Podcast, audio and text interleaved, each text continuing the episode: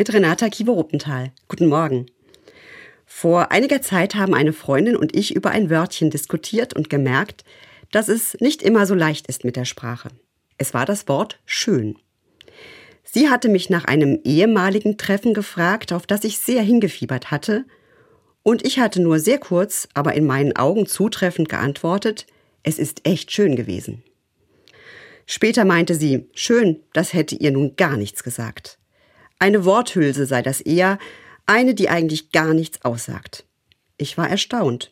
Schön ist zwar für mich kein ganz präzises Wort, aber wenn ich etwas als schön empfinde, dann denke ich an wärmende Sonnenstrahlen oder freundliche Blicke, an zugewandte Begegnungen oder einen Blick in die Weite. Schön ist für mich vieles, aber auf jeden Fall ist es auch Balsam für die Seele und etwas, was wohltut. Eben das Gegenteil von allem, was nicht schön ist. Ich hatte in das Wort ganz viel reingepackt, aber es ist nicht angekommen bei meiner Freundin. Wir senden manches aus, aber was ankommt, das steht auf einem anderen Blatt.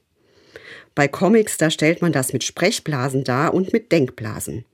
Oft sieht man dann, dass in der Denkblase etwas ganz anderes steht, als in den ausgesprochenen Worten drinsteckt.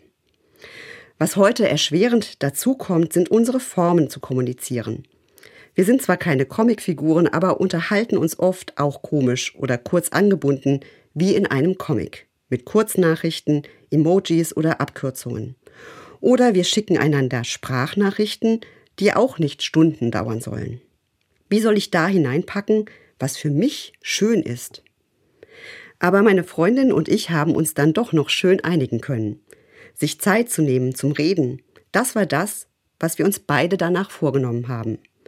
Und das finden wir beide schön. Mehr zu reden, sich mehr zu sehen und die Schönheit von Erfahrungen miteinander zu teilen.